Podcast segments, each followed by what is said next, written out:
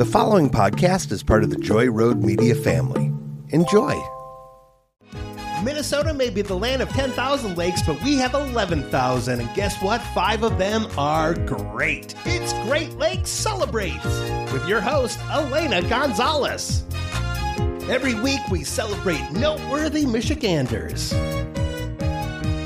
I'm Mike Bobbitt. Think of me as the salt in your better maid. And she's the bubbles in your Vernors. It's Alana Gonzalez.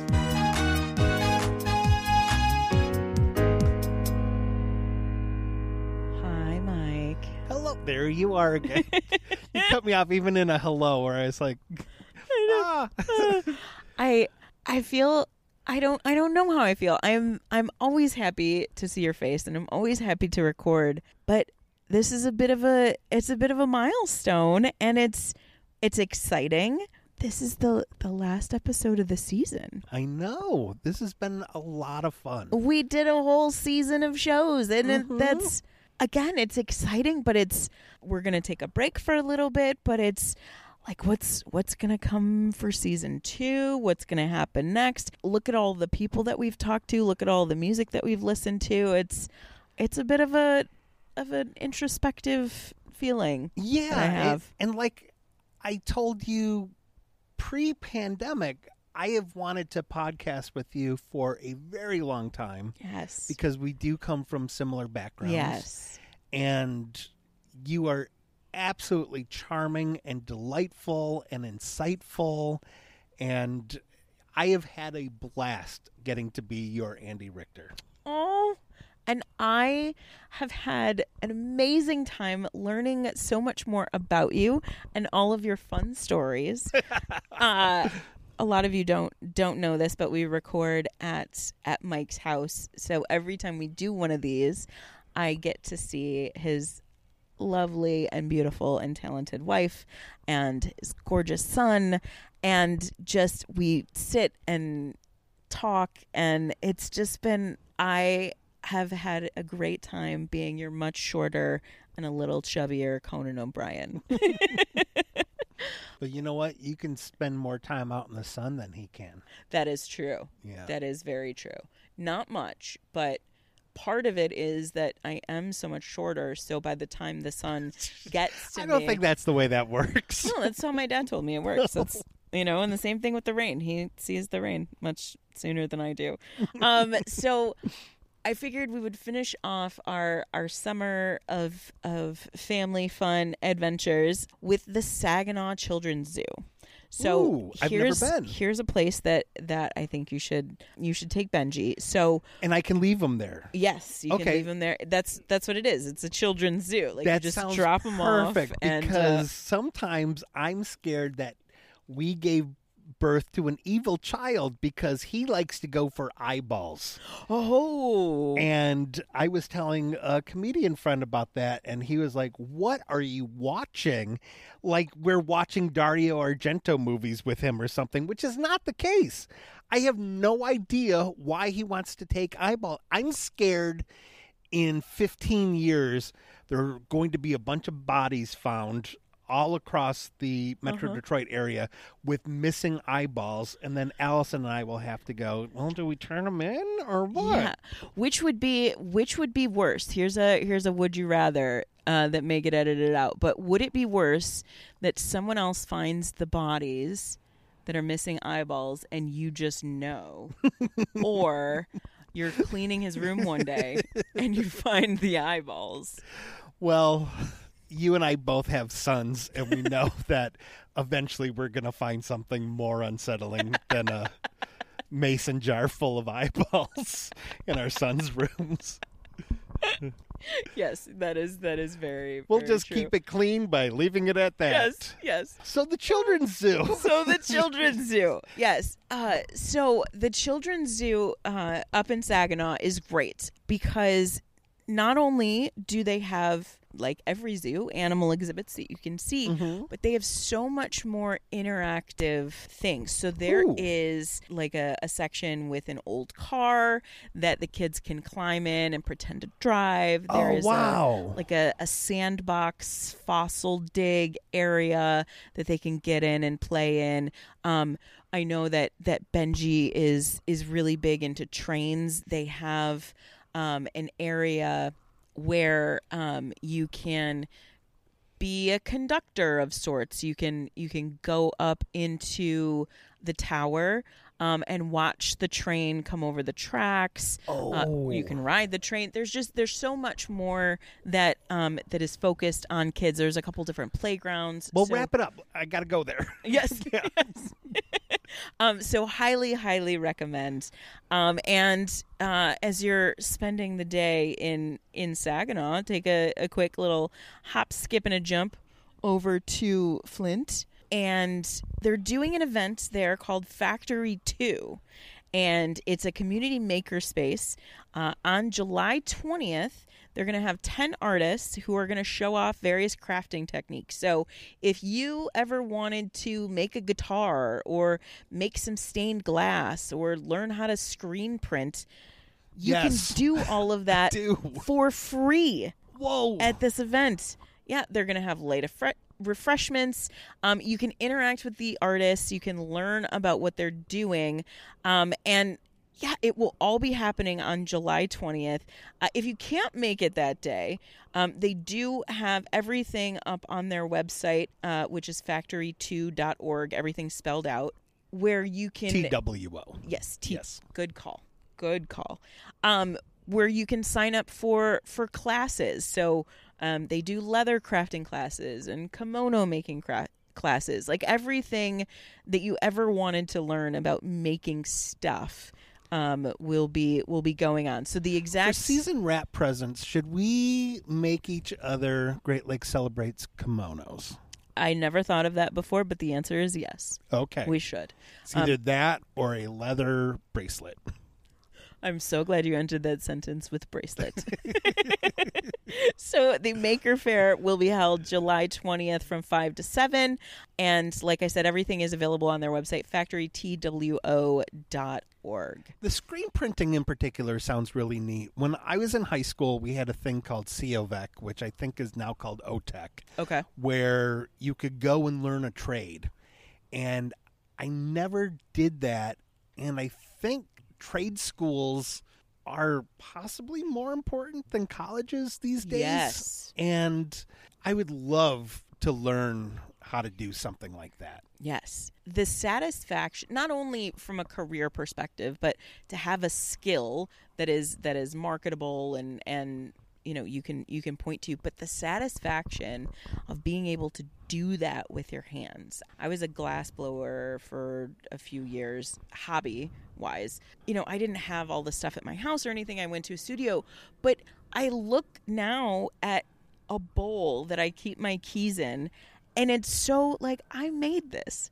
And I can look at it every single day when I drop my keys in it and I go, I made that. And it is so satisfying. And uh, yeah, I, I strongly recommend. I'm so excited that after 14 episodes, I just learned something new about you. that is so cool. Yeah, it's that's You're even more talented than I thought like five minutes ago. That's well then we should hurry up and get to this interview before I let you down. Okay. So the person I'm so glad that we're we're ending our season um, with her because we've talked a lot this season about people doing great things or people who have gone through hardships and then want to pay it forward or artists and Julia really kind of combines all of those things. So Ooh, she that's a perfect finale. yeah, she is focusing on youth mental health. Um, which is so important just as a standalone. But her passion and creativity in the ways that she connects with these kids is off the chart. She's currently working on a program called We Need to Talk. And she's a coordinator at the Jewish Family Services of Metropolitan Detroit. Uh, but she's going to explain more of that. But just like I said, the way that she connects with these kids and how important you know, after everything with the pandemic and being a teenager is hard enough, to really Yeah. focus on on youth mental health is Yeah, especially in times like this when a lot of kids, their lives have been turned completely upside Yeah. down in a way that we can't relate with them to. We Right. didn't have a pandemic when we were growing up. right. And wow, that it's timely and important. That is great. yes. So here is Julia.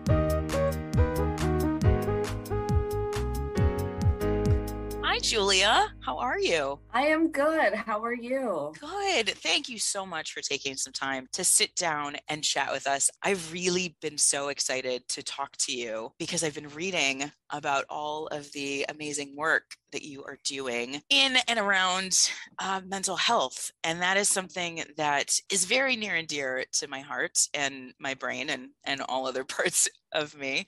How did you get started down that path? Yeah, I think it probably started being like a teenager and being that Mhm. person that everyone came to and Mm, having, you know, friends and peers and family members who were struggling and just kind of, I don't know, feeling like I was just a natural at being that person that people Mhm. came to. And so I kind of started thinking of, you know, what I wanted to do post graduation. And I knew, you know, something with psychology or, you know, helping others in some way. And I Mhm. think social work I found and ended up being just a perfect fit, honestly.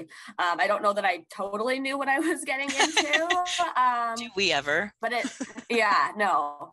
Uh, but it ended up being uh, a really good fit for me. And so, yeah, that's how I'm here. That's so great. And how did you, when you found social work, did was it instantly with with children, or did you? Uh, how did you start that? Yeah, I mean, I think I have always, I always knew I wanted to work with kids. And to be honest, like at first, I think I wanted to be a teacher and then I wanted to be like a juvenile justice attorney. Like I had all these iterations, but like the common theme was I want to work with children, specifically at risk children. And so I, yeah, so I don't know how they do it at, at University of Michigan. There's different tracks. And so they Okay. had one specifically for children, youth, and families. And I was like, yep, that's, that's me. Um, so I kind of always knew that that's what I wanted to do. I don't know. I'm probably one of the rare folks where I'm like, yes, I, I love working with teens. Like, bring it on. Yes, I know. Uh, I've had many discussions with my own friends who are parents of teenagers, and uh, they love them. They don't necessarily always love working with their own teens. When you start working with a new, what is the what is the proper term here? Uh, because I realize that my brain is deciding between childs, young adults. What is the appropriate terminology for the the people that you're working with? What do you go with? yeah, I don't know that there is a right one. I Okay. think I tend to s- to go with youth. Okay. um, because it's kind of all encompassing. Um, but I have found that there's so much overlap between like children and then preteens and teens Yeah. and young adults. I know sometimes they're up to like 40. So it's very Right.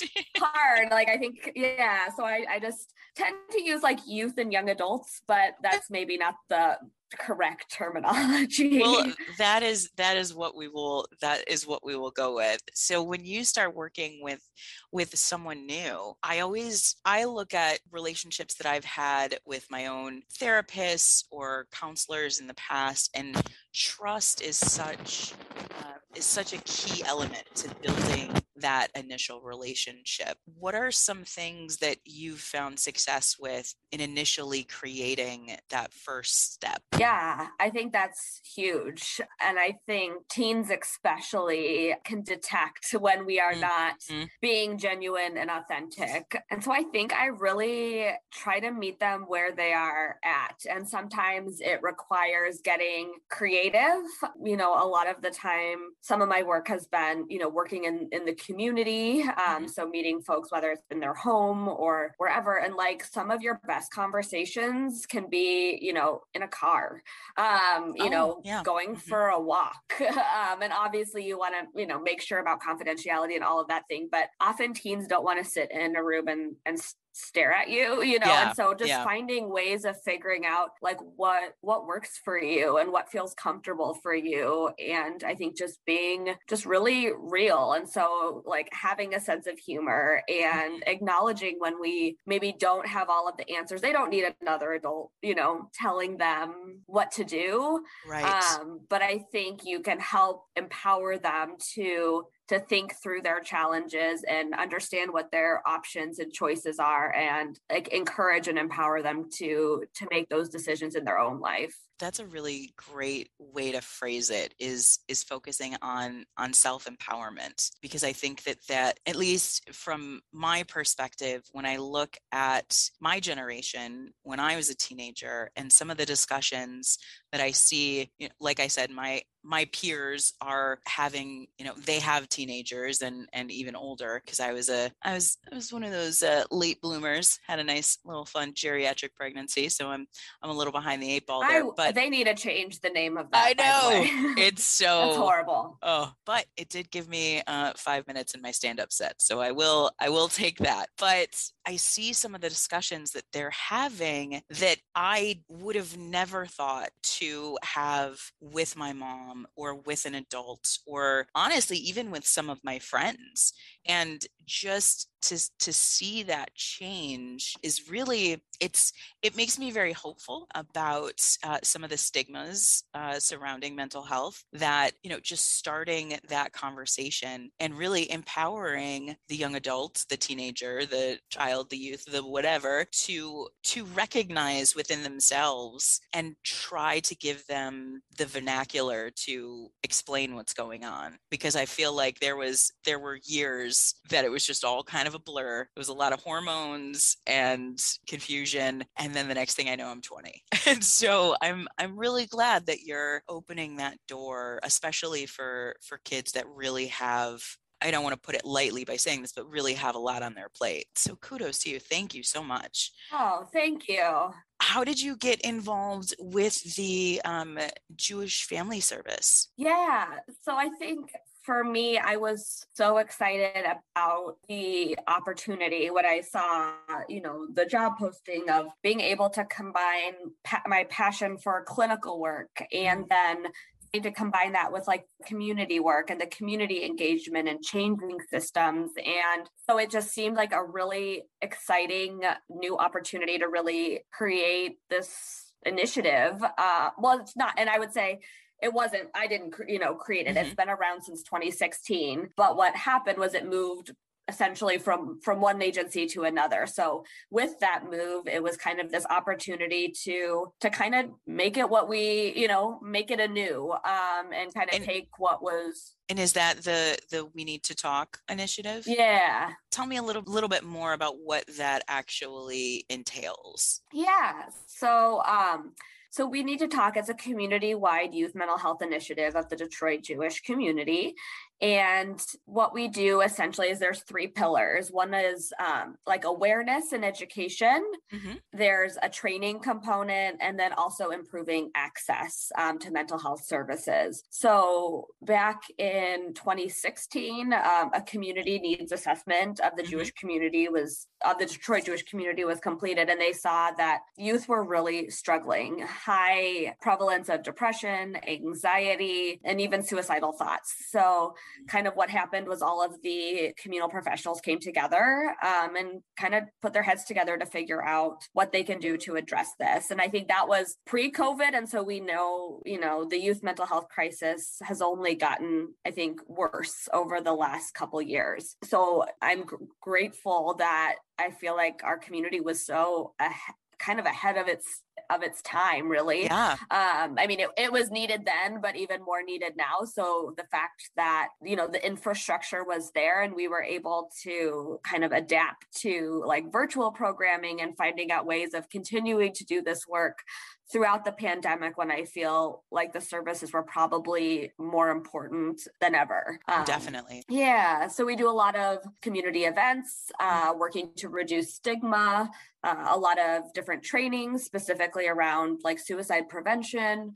Uh, and then uh, through the initiative, we were able to increase access through um, supporting school social workers through the Hebrew Day schools, a social worker in one of our youth groups, as well as the summer camp, and then also a child psychiatrist through JFS. So being able to just kind of create more mental health support available and hopefully easier to access because um, we know there's a shortage of mental health professionals. There's yeah. many wait lists. Sometimes, like insurance and other things, can be a huge barrier. Mm-hmm. So, being able to, you know, have a social worker in the school um, is huge what's the age range that you're that you're working with in in the we need to talk initiative? Yeah so initially it was really focused on teenagers but i think one of the things that i think again uh, you know bringing in my own personal experience i had a i became a mom um, january 2020 so right before congratulations! The, thank you thank you right before the pandemic and so i and i struggled i think think going through, you know, that postpartum period, specific, like especially in lockdown yeah. and quarantine, without a lot of support, I I struggled, and so I realized, and I think kind of it birthed this whole new passion for also supporting new parents and parents, and so uh, I had I had thought like it would be nice if we started as young as zero. Like let's let's support the parents because we know that if parents are doing well,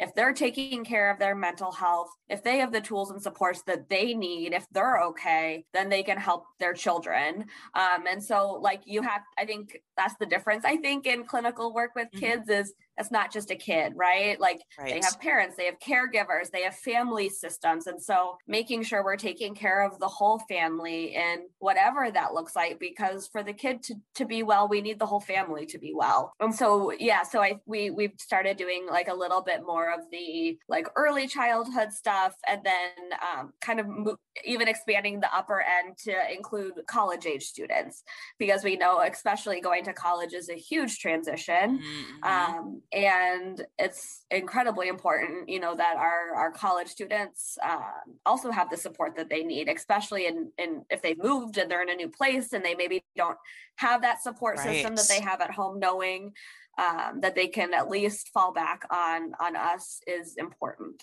oh that's so so great and and absolutely warms my heart when I had my son, it, it's one of those things that I've, you know, it's fairly, it's, it's common knowledge, you know, that, that, that when a, when a baby is born, they look to their, to their environment to learn, you know, it's, it's how they learn language, it's how they learn gestures and physicalities and all of that because they are a total blank slate. But there is something about witnessing it happen that really shined a spotlight on it for me and made it so much more clear. Like you said, it's not just about spending that, you know, half an hour or an hour with a four year old every week and expecting that to be enough because they're going to get from their siblings and from their their aunts and uncles and their their teachers or, or whatever because they are sponges or or aliens or you know whatever it is they don't they don't they don't have a base and we are we are creating their base for them. So that's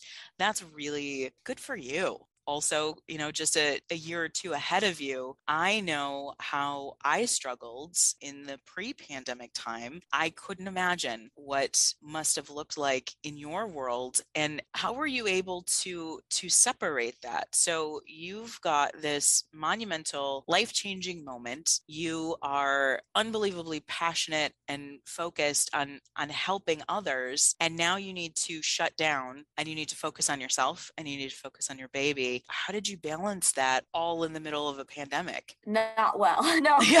Um, yeah. Yeah, I'm sure you can relate to this too, but I think I had no choice but to reprioritize. I mm-hmm. think, you know, I think I was that, you know, classic workaholic, like long yep. days on call all the time, always working. And I, I had, like, I had to make changes because mm-hmm. all of a sudden, like, this little person is the most important. Um, yeah. and I needed to take care of myself, you know, going back to that so that I could, could take care of him him. And so I did, you know, I came to to Jewish Family Service in I think it was June of 2021 Okay. Want to say yes. And that was, you know, I'm so grateful to have found that because it was just an incredible opportunity, but also just the flexibility and the support That's and nice. Like just such a an amazing work environment and it just like it changed ev- like everything for me. Like it was like okay like i'm coming out of out of the darkness. Uh-huh. I, i'm i'm myself again you know that that feeling of i don't know just yeah the the darkness lifting and being like okay so i i feel like i got to do like work that i was passionate about but there was the ability to have self-care and boundaries and like all of those things. And i was able to prioritize myself and my family something that i was you know had been previously kind of struggling to figure mm-hmm. that piece out. And so it really all worked out but it like required some real soul searching and some tough tough decisions. And i'm just grateful to have you know kind of found where i fit.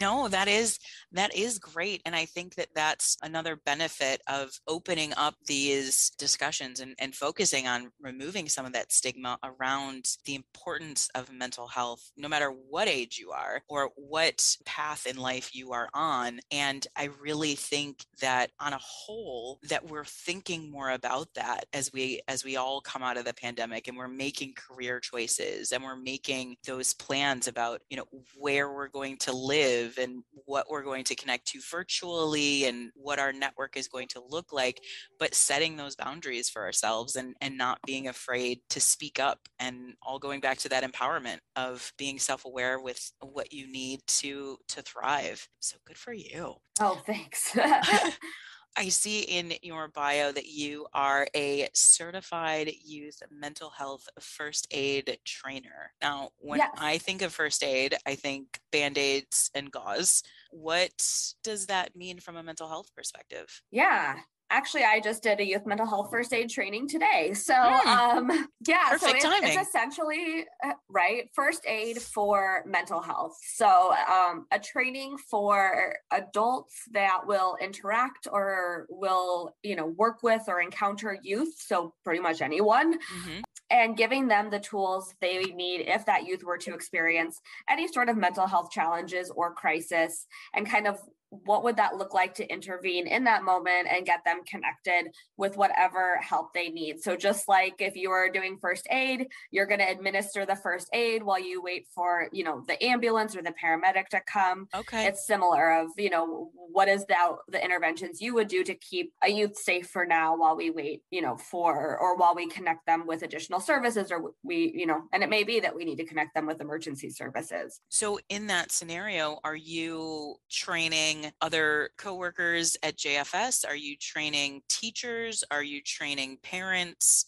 What's the what's the audience that you're working with? yeah so the great thing is it's it's been a mix um so Oh, they are open to the community um and then even through the jewish community there's this kind of a, a national community of practice so i've been able to like co-train with trainers from around the country so i've just trained i think they were in the east coast some where were they? I can't even remember. But um i want to say it was like new york or something today. Um so just being able to connect with jewish professionals throughout the country but at least here in the in the uh, metro detroit area we've uh, trained you know rabbis teachers uh mental health professionals parents um, and there's even um, a teen mental health first aid which i don't I haven't been trained Mhm. in that yet, but I know some of our youth have gone through that. So it's actually training teens how to provide peer support to one another. So knowing Oh, that great. teens often turn to each other 1st before they would maybe come to a social worker or an adult. Um, so how do you as as a teenager respond to another teen who's struggling? So yes, it's it's it's been really nice and a really awesome way to connect with the community. And I think thinking of like the ripple effect of it all, Mhm. right? Like you train one person, but think about how many like youth Yeah. they might impact and then how like if we can help someone and then kind of what trickle that like a trickle effect that makes Exactly. Um, in, in their world. So it's it's every person that we train i feel like is just another person in our community that we can rely on to help keep our youth safe. And that's so great and it's a it becomes a generational ripple as well because if as that as that young person is receiving that care and receiving that support that is the memory that is burned into their brain. So as they grow older and then they are in the support position that's what they remember and replicate. And so that that's the positive cycle that we need to focus on. So if someone wants to learn more about the training or they want to learn more about about we need to talk, where should we send them? Yeah. So um, for youth mental health first aid, you can just look into Google. It'll bring you to the National Council for Behavioral Health, their website. They okay. have youth mental health first aid, teen mental health first aid, and adult mental health first aid.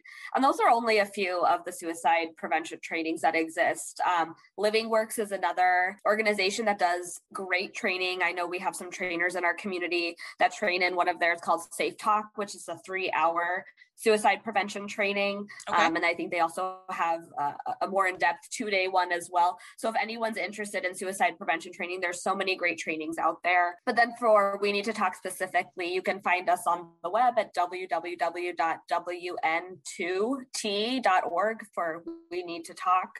Um, we're also on Instagram and Facebook, trying to find our way on TikTok, but not really there yet. I know, right? Like yeah. here you have, you know, a 30 year old trying to do TikTok. It's not pretty, but that's that's the story of it. That's how it goes. And by the time you figure it out, there will be something new. So, right. Uh, so good luck.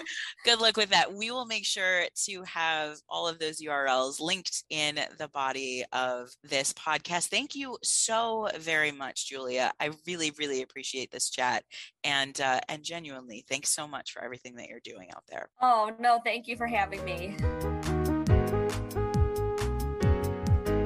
Wow, that was a good interview to go out on. Yeah we've talked a lot about how great Michiganders are, and I think what I've found kind of consistent no matter what aspect they're they're a part of or what their what their job is or what their passion is it really comes down to being genuine yeah and that's that's what i think comes through in all of these people is that they genuinely believe in what they're doing and yeah. it's it's been really great. I've genuinely enjoyed getting to show people how great Michigan is. I was a guest on Mark Maron's WTF podcast many years ago, mm-hmm. and he just wanted to know what was up with Michigan, mm-hmm. and I think in his mind thought it was this post-apocalyptic uh, toxic uh-huh. Avenger type RoboCop wasteland. Uh-huh.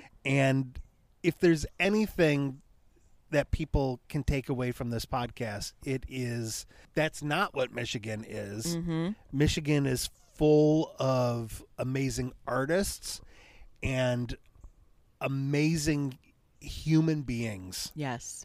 I want to close the season with uh, we played one of his bands before, Steve Reddy. Mm-hmm. I told the story of how I met him at a comedy oh, show. Yeah, and we're that keeping guy. Uh-huh. yeah, we're keeping things up in the Flint Saginaw area. Like I said, he's in every third band from that area.